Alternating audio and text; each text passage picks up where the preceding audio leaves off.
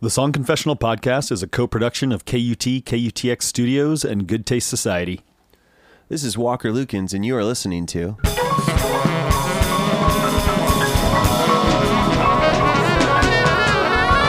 Are you ready? Okay. Song. Confessional. I don't know right offhand. Let me explain to you what we do here at the Song Confessional. So we collect recordings of people telling us stories anonymously. We we travel to music festivals, we travel to events, we do private events. We have a permanent confessional booth here in Austin, Texas at Hotel Magdalena. We have another permanent confessional booth uh, at the Mishawaka in well near Fort Collins, Colorado. And people tell us all sorts of stories. We sift through them, we find our favorite ones, and we give them to songwriters and bands who write and record an original song based on that confession. On this podcast, you'll hear the confession, you'll hear the song and inspired in an interview with the songwriter. I'm sitting here with my favorite river, Man River. Tell them your name. I, I was really thinking you were going to say like your favorite griever, so I'll take River. My name is Zac. Oh, too real. Um, man, man, Zac. Yeah, this pod, this this confession today and this song, it deals with grief.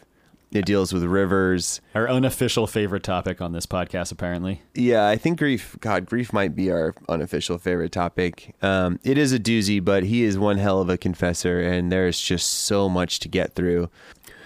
Before we get there, though, let's talk about our artist today, Pom Pom Squad.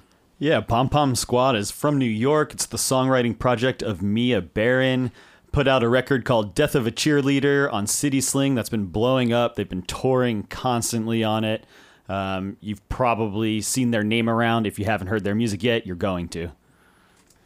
So when we worked with Mia and the rest of her band at South by, they were just about to start their tour behind Death of a Cheerleader. And when I actually uh, interviewed her a couple weeks ago, from when you hear this in October, um, they played over 100 shows Yeah. all over the world. very, very different before after. we talk a lot about what touring has been like for her and her band this year. Um, but honestly, this this experience, just writing and recording the song, uh, was kind of hectic and a weird preview of uh, touring for an entire year in a way. So we we sat down to make this song. It was uh, it was boyfriend who who brought Pom Pom Squad 2 Song Confessional. So his boyfriend. Uh, it was Mia, Jim, uh, and and me initially before Mia's band came, before anyone else came by. And you know, we all have these crazy South by schedules, right? So we were hoping to do this in a day. Uh, we started working. Mia left and went to a show, and then she came back. Uh, and then there was a COVID scare, so we had to do a second day. Love it. And then Jim had something with Spoon, so he had to leave. and then I had something one evening, so I had to leave. So it ended up just being uh, Mia and her band in Grand Eppley at the very end. I mean, it was really a all hands on deck South by insanity situation. Which it always is, trying to throw something like this in the middle of South by. It's like South by is about playing live shows first and foremost. Trying to write a new song, and on top of that, trying to collaboratively write a new song and record it in one day is a serious ask.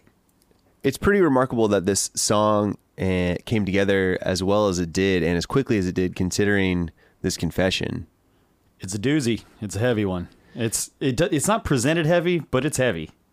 Yeah, I mean, yeah, we we took this confession uh, at Artsplosure, a festival in North Carolina, back in the fall of 2021. Um, it was at the end of a long day, and we were basically closing down. We didn't. Yeah. Think, we didn't even think we were going to be taking any more confessions. and these two friends walk up, and they both confessed, and they were awesome. Yeah, you've actually heard one of these friends' confessions before that Libby Rodenbough wrote a song to that we released last year. Yeah. So here is kind of a part two to that in a way. Uh, so without further ado, here's our confession. Confession. Did you have something in mind that you wanted to uh, talk about? Yeah, I got a couple of. I mean, there's. Oh wow, already already in a weird space. um, uh, there's this divorce that I'm in the midst. Well, that I just finished. Or, We can talk about your divorce if that's Yeah. what's on your mind. I mean, you know, there's always lots of shit on people's minds. Um, or we can go uh, with the death of my father shortly before that marriage. Either one, like they're pretty interwo- like they're reasonably interwoven. They're both real weird. Uh, I think you just had some nice family trauma Well- based, based on based on what I uh, heard from my friend as she walked out. But I think. but we can tap into either, honestly. Well, the thing, uh, I mean, you can just totally shut. Since you're since you're giving me the option here, Yeah. you just said that your the death of your father and your divorce are connected. I would say the death. Yeah, I wouldn't disagree with that. So, can I ask you some questions and you can maybe outline that? Yeah, hundred percent. Okay, so so first off, I'm really sorry about your father. Yeah. and I'm sorry that you're going through a divorce, even if it's for the best. It's Oh, it's- just a lot of grief. This is a sorry and congratulations moment for sure. I love that. Sorry, congratulations. I gotta write that down. Um, so, how long ago did your father die? My father, I buried my father one month before I was married. Um, So was he sick? he.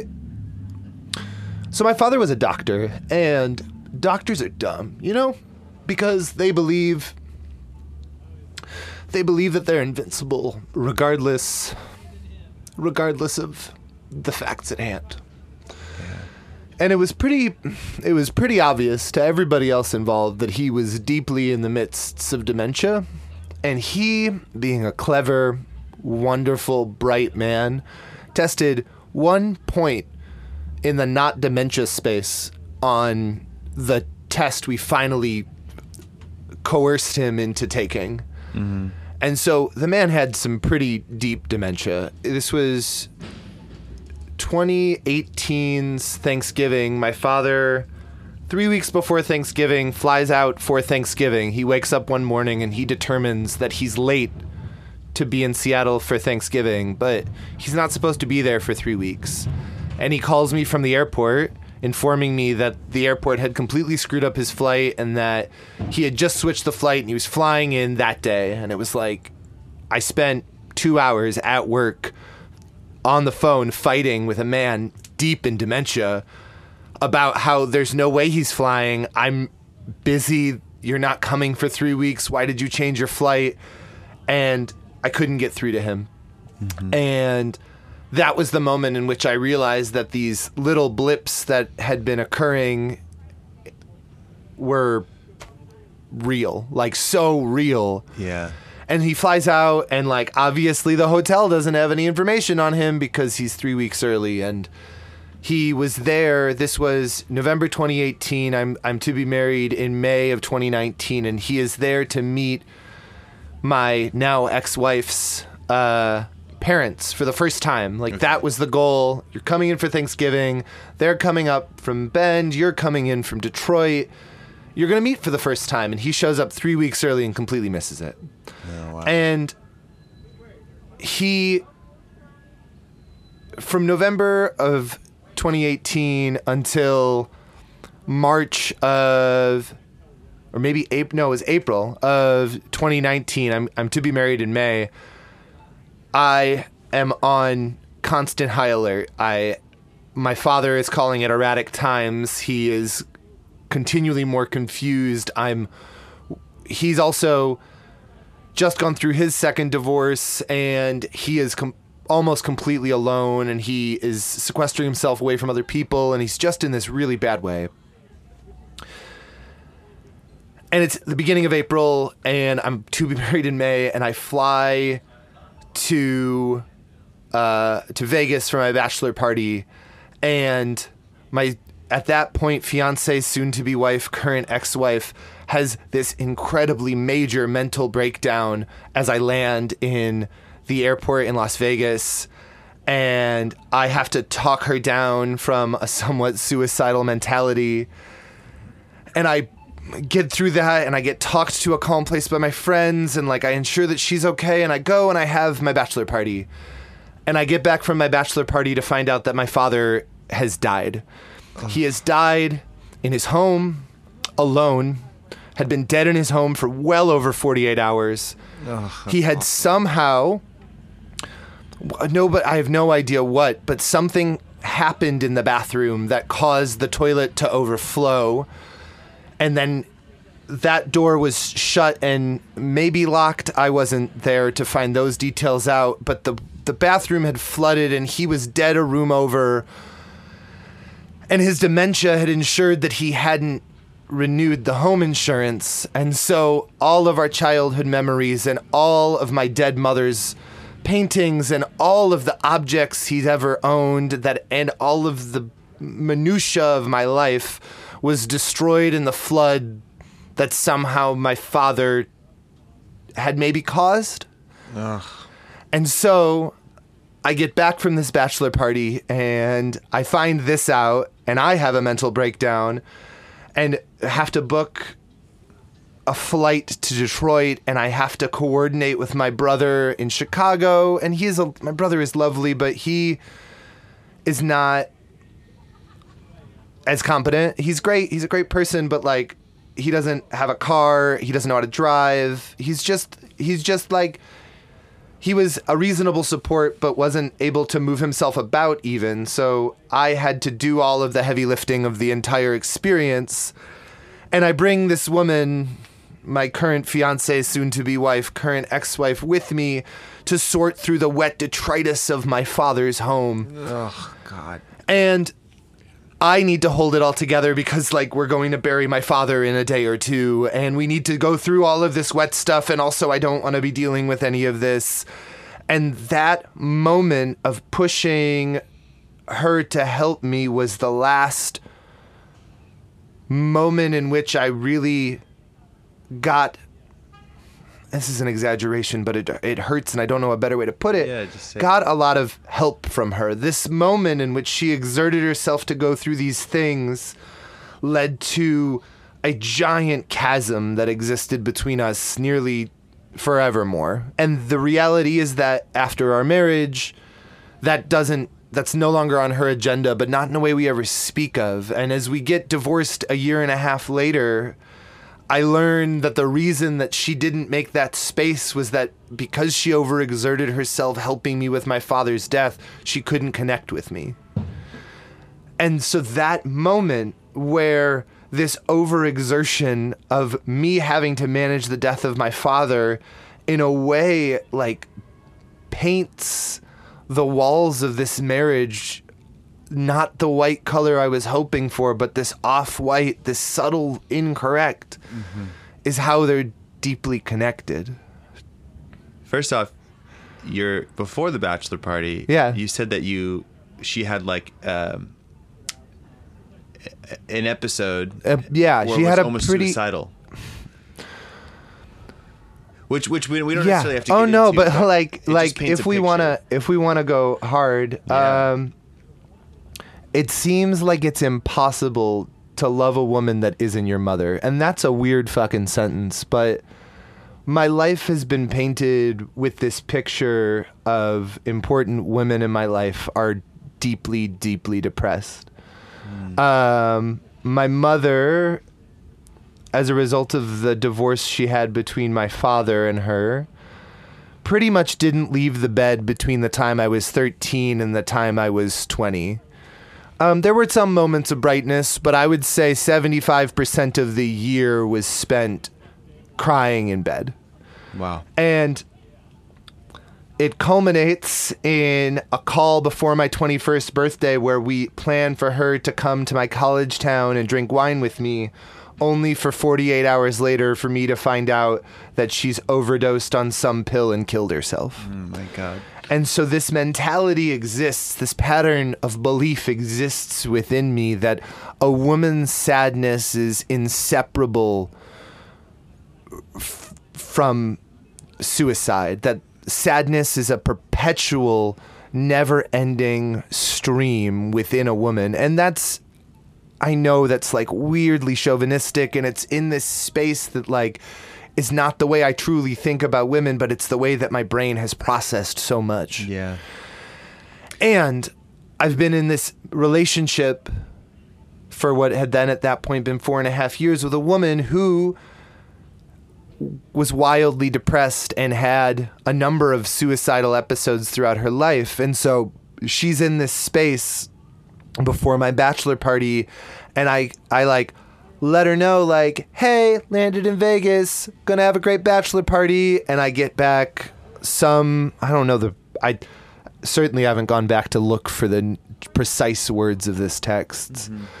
But I receive a text that informs me that not only is she not doing well, but that the world is ending and that that she doesn't know when she'll ever not be sad again and is like deeply stoking these flames. And so I call her to like figure out what's going on and try to calm her, but it's at a distance and I know in my heart that trying to problem solve this problem isn't going to do anything, but I also know that women's sadness is perpetual and that it's going to end in suicide because of this pattern that my childhood has taught me. Mm-hmm. And I spend over an hour and a half trying to just talk her to a point of like reaching out to any other human being because she's only vulnerable with me. She doesn't share this suicidality, this sadness, this depression with the majority of the other support in her life. Yeah. And so I'm just trying to push her to a space where it's like, I need you to lean on another person. I need you to tap into another being. I need you to to let somebody else in because I'm in Vegas and I'm supposed to be celebrating some aspect of the joy we're about to have. And we've got appropriate levels of debauchery and appropriate levels of just shenanigans in place. This isn't like the, oh, like last hurrah. It's like, oh, this is a celebration of me, right? It's like a me party and not like that, like, well, let's like, let's make sure you go get your dick wet one more time before you're locked down. Like, yeah. and so like, It's it's the it's the part in the whole ritual where the people who love you get to celebrate just you. and And she's having this uh, she's having an, an an episode that like fully brings me out of any celebration of myself and you're so hardwired to be sensitive to it because of your childhood. because of my childhood and because this pattern exists in my mind and it exists so deeply in my mind that it's I mean therapy can therapy can point it out therapy can help me get to a point where I can deal better with it but when you have a deep dark difficult pattern embedded in your heart and the woman you love is expressing that pattern to the T, it's wildly difficult to talk yourself down from an overreaction. If it was even an overreaction, it was certainly a reaction. Yeah. Yeah, and well, and I'd imagine also at this point too, you, uh, you know, as a child who witnessed your mother unravel after your parents' divorce, you know, you don't, you can't, um, you don't want to let the woman you love down who's suicidal and depressed. Because it sort of puts it in this way that's never true. It's never true that love will fix anything, you know? Yeah. But that doesn't mean that we don't all try, that we don't live this deep, dark, dumb romantic gesture when we're like, oh, when a woman is like, oh, I can fix him. And when a man is like, oh, my love will help you out of this depression. Like, it's bullshit. And it's also implausible to get around, no matter how rational one thinks they are, because the emotion mind is just so loud that we can do this. And like, I and this moment and this feeling can fix everything. And not that love isn't beautiful, but love isn't magic. It's not a band aid. It's not a panacea, right? Like these problems will exist whether or not love is there. We have some more ground to cover. I don't doubt it, Father. Okay. Okay. So so your father passes away. Yeah. And you also lose all of the your childhood home, which is so awful that, that those things are coupled. Did, were you able to recover any of the stuff from the house, or was it all just waterlogged and There's ruined? so my mother's paintings were in a room. So my mother became an artist when she was pregnant with me, and my my first tattoo is uh, that is on my foot. It's her signature taken off of one of my favorite versions of her paintings and the year I was born. And so I'm a signed piece of her artwork. And her artwork is something that is important to me. And the room in the basement with all of her paintings is the only carpeted room. And it, as a result of being the carpeted room, the carpet has absorbed just enough water that just some of the frames have gotten wet. None of the artwork has. So the the frames are saved. But every almost every other object is destroyed. There are a few boxes that exist in a storage unit in Michigan that contain a few things, but I haven't been back in 2 years. I'm still paying for this storage unit and at some point I need to drive across the country and gather those things and bring them closer to me, but the goal at that moment was to get to Michigan, get the house into a state where I never have to look or see it again, put my father in the ground, and get the fuck out of Michigan because Yeah. holy fuck. Yeah, holy fuck. So so you you literally bury your last parent. You do is I mean and, and also when you when I think when parents die like you the idea that you have to process all that stuff at once, like all of their things too, that's like Right, because it's not So like I feel like in a normal, quote unquote, a normal situation, like the house is fine, right? It's like I can just pay the mortgage on the house with or Yeah. Mm-hmm. whatever, right? Like there was theoretically and like eventually money, like we could have done that if the house existed. so this happened a month before your wedding? My father is put in the ground a month to the day before I get married. Jesus Christ. So your wedding was without any uh revisionist history. I mean, I would was say it a joyous day? It was a beautiful wedding. It was it was a space I recently sat down and reread my vows to my therapist. Uh, it, the world has happened. There's a new therapist in the midst of some COVID things and some some my my other therapist like just had a child. So I I was blessed with a new therapist, which means that she didn't know all of the nuances, which is actually pretty great mm-hmm. because I got to sit and read my vows to my therapist, and they are probably one of the most beautiful pieces of writing I've ever written. And as I'm sitting there and I read them, and I'm just on the verge of tears to my therapist, she looks at me and she goes, "How did you learn to love so hard?" and it was like beautiful like like my vows were beautiful her vow- vows were beautiful the wedding went i mean there were some hitches but they weren't crazy hitches it's a wedding right it's a big Yeah. party something goes wrong it doesn't really matter it was a good time with all of our friends um, we got lots of great what felt like great compliments but who knows if wedding compliments are real right? Like i have no idea. Like people tell you like oh that was the most this and like i took a lot of that to heart and then also i'm like but it was also like this big expensive wonderful party we brought you to where you like who knows if you're telling the truth you know? Yeah, yeah. right? And so it's hard to parse out the reality of things. Not that i think that friends are phony and not that it wasn't beautiful but like you know you never know if it's like resonating on like the level it should or like a deeper level. Mm-hmm. Yeah and that's fine. But it was a it was a beautiful wedding and we went and we had like a mini moon and that was like hard. Like we ended up on a on a a couple of reasonable fights and she had a little breakdown midway through and it was just hard. And it was it was like fine like we had a father death and we had this other moment where you had this big breakdown and like all these things are happening like maybe it'll get better mm-hmm.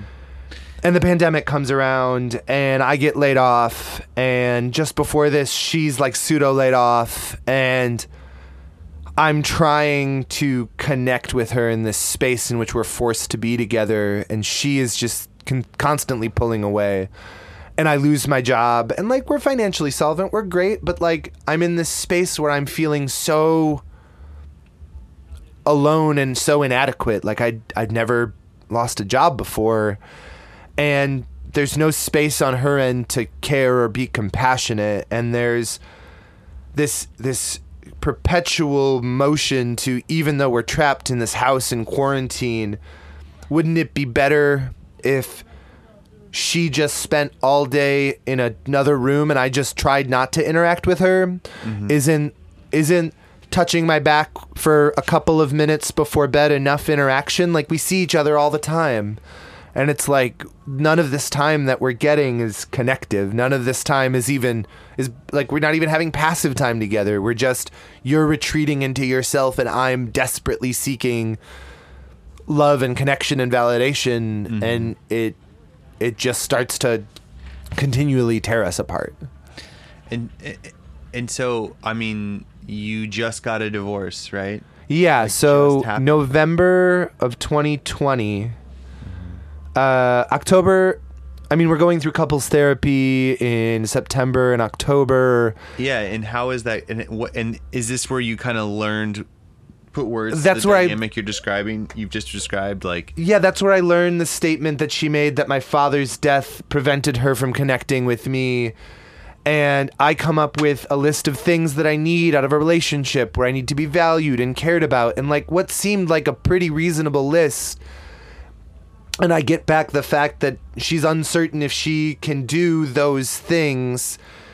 And I'm informed at that moment too that she's a lesbian, and that's fine. Like we're allowed to. Everybody can have their own sexuality, but it puts it into a space where it goes from a space where I think we're doing recoverable work to a space where it's obvious that we can't.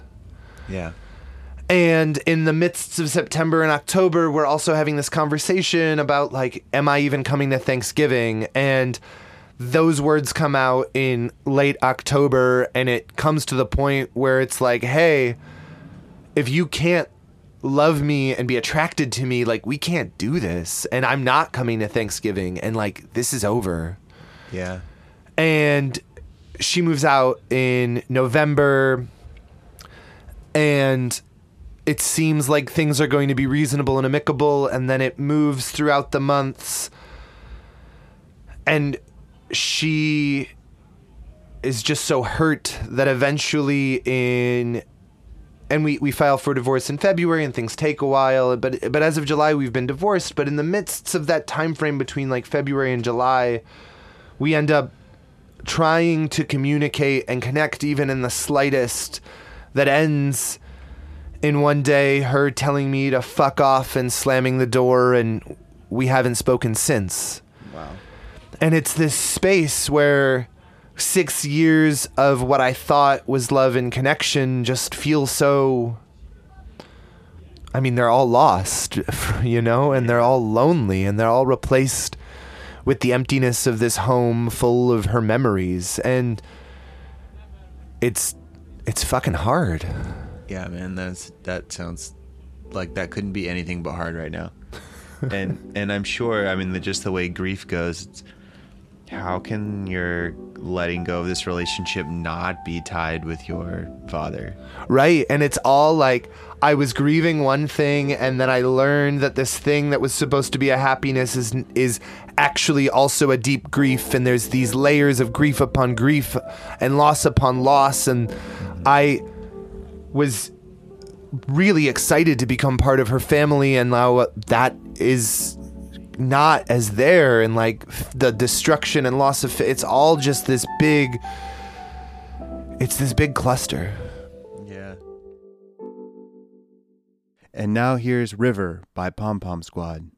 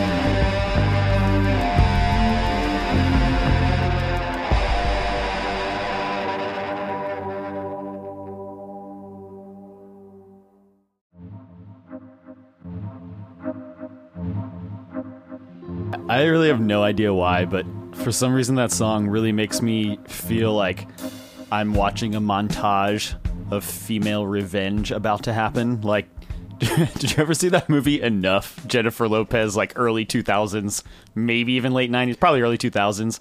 But like, basically, just like I see her training to kick her dirtbag X's ass or something like that. It's like the perfect soundtrack to that kind of montage uh, of revenge. I don't know why. That's just like gives me that feeling. That that that song. The, the first thing I cue in every time I hear it is that's boyfriend's voice uh, at the top. It's a vocal loop of her voice, uh, and I just think about. I just that was literally the first thing that. The, the whole track started from that, and so she she did that, and then uh, I put some chords under it. I found some chords that Mia liked, um, and then they just sort of set off, you know. But it's cool to hear a song that's the built on so many loops like that. You know, like there's a vocal loop, there's a there's an acoustic guitar loop, there's the Rhodes keyboard loop, um, but it goes up and down a ton. Yeah, yeah. I was You I was know? about to say uh, to add to that. I feel like you, if you didn't know, you could easily not realize that it's a bunch of loops because it's so well layered and stacked. How things move in and out, it, it feels very linear. It reminds me of uh, that Led Zeppelin song, uh, uh, "Babe, I'm Gonna Leave You." Great. Yeah, it's just that A minor descending chord pattern like the whole time, but it, you know, you get the you get all sides of Zeppelin in one song. Yeah, even when it gets like harder in double time, it's, it's that It's still the same there. chords. It's yeah, Yeah. the the bass is still there. Yeah. You know, there were so many ways for her to I I, I think that the the theme of this confession was definitely grief and uh and loss. And there were so many ways to like go with that, you know, like you could have taken this and made it just like hyper specific and tried to somehow weave grand uh, parent and significant other, you know, those ending at the same time. Um, I just think that fucking lyric is incredible. You know, like to make a river out of me. It's just so evocative, and I think it it it captures what grief does to you, which is like it kind of undoes you. You know, mm-hmm. better than. It's just such, it's just an incredible lyric. And you think of a flow of a river too. It's like it widens and moves slow. It narrows and gets compressed and moves fast. Sometimes mm-hmm. there's a dam and you're completely blocked and the dam breaks. I mean, it's like that is an incredible analogy Yeah. through the mo- motions of grief, and then like eventually you hope that you're released into the ocean. Yeah, there's a there's a Judith Butler essay um, where she talks about grief and how when you grieve, like the boundaries of your personhood, so what you consider yourself, are really blurred with the outside world. Whether it's because whether it's because it's tragic and you're victimized in, in that sense of like your your sense of control and autonomy of yourself is just fucked or because you are so visibly going through something that you can't control it. So it's like grief, grief in that way, like you know, it it it blurs it blurs our sense of personhood in that way.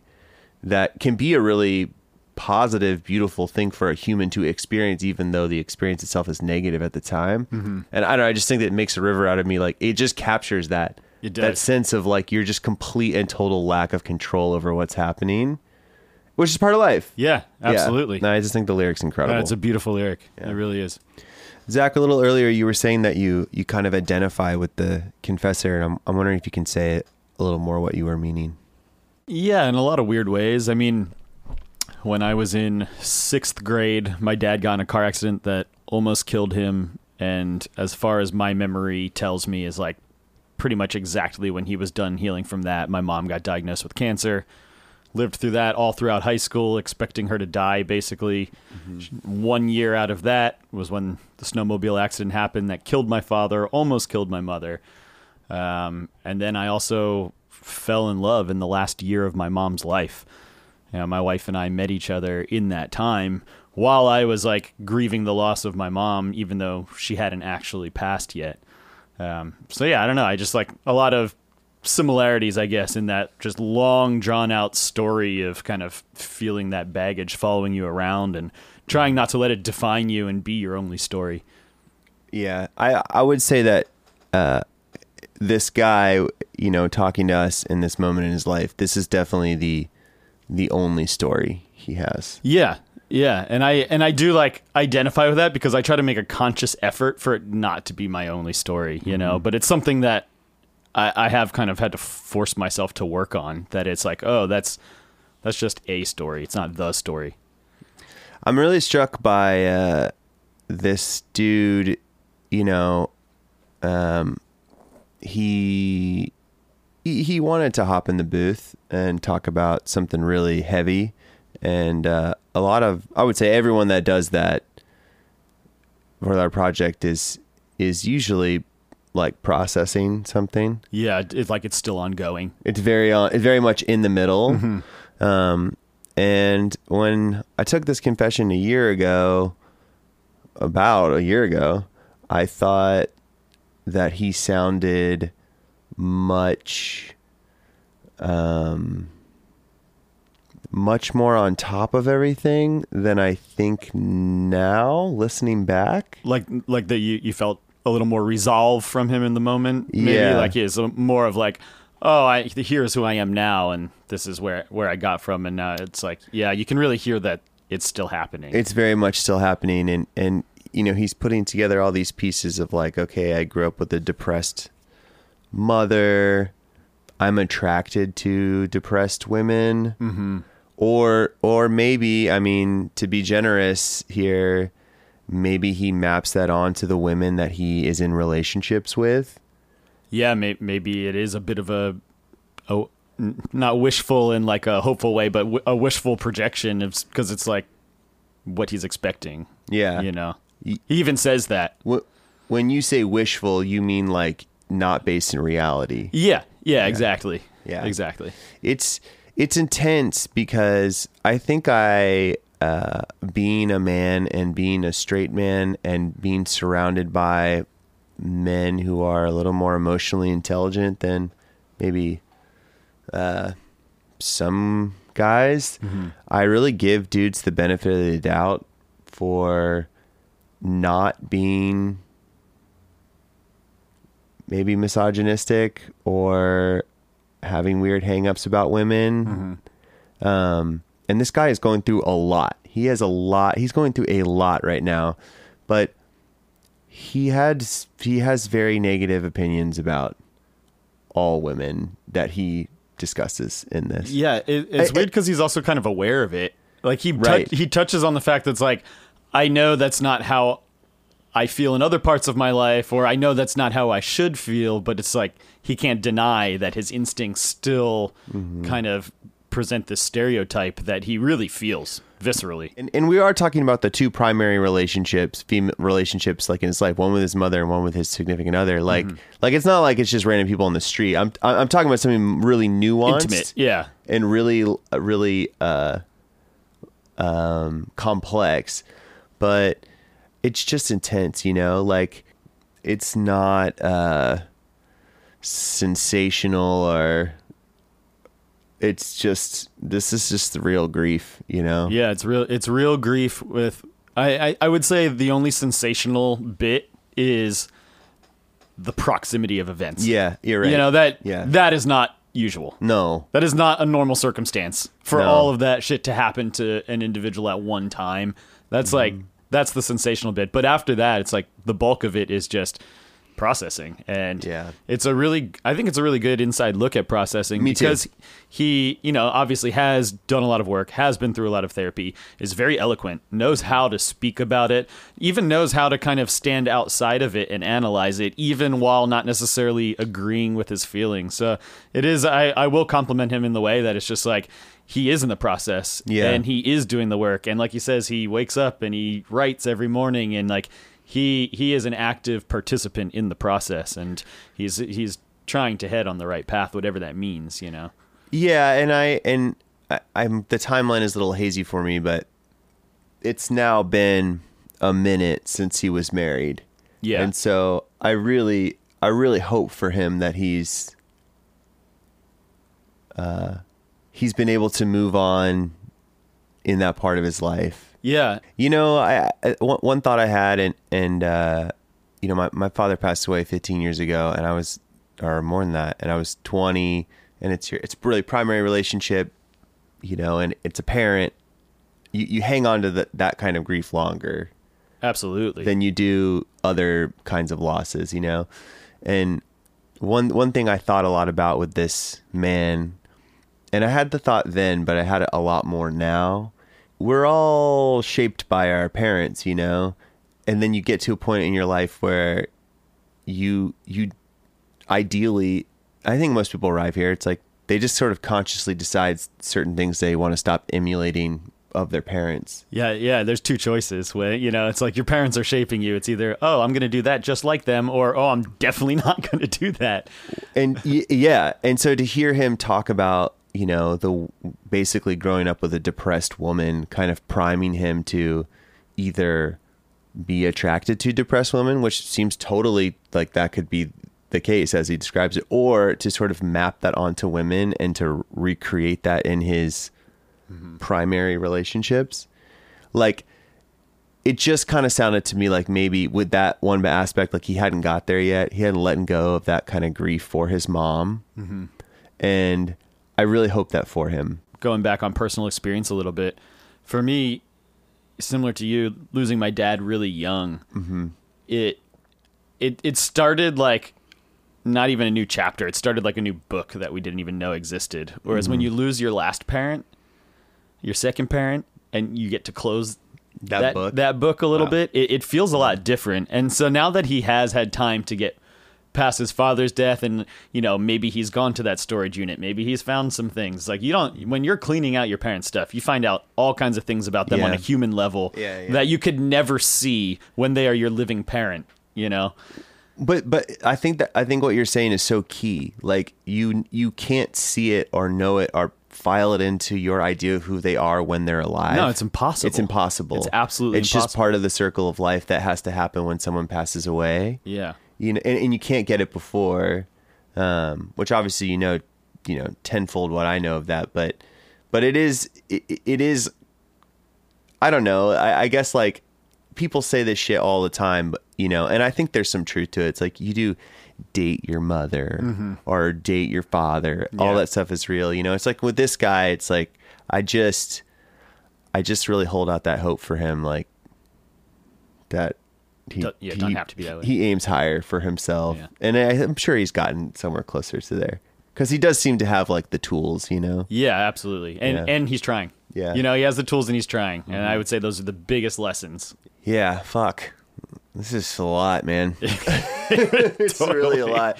I, if it's felt like Zac and I uh, rambled on a little longer than we usually do, uh, we did, and we will be now forever. Uh, we're going to put the interviews in another part, part two uh, of this episode, basically because we get these incredible conversations with these artists, and we find ourselves kind of trimming them down. yeah just to like fit a format not because the content isn't good This interview with Mia is the the perfect example of why we don't want to trim down these interviews all the time because she has so much to say, not just about the confession and about the song that she created, but also about touring, about self care, about the sense of duty she feels towards her fans, about making her next record. Anyway, you'll hear all about that in part two of this episode.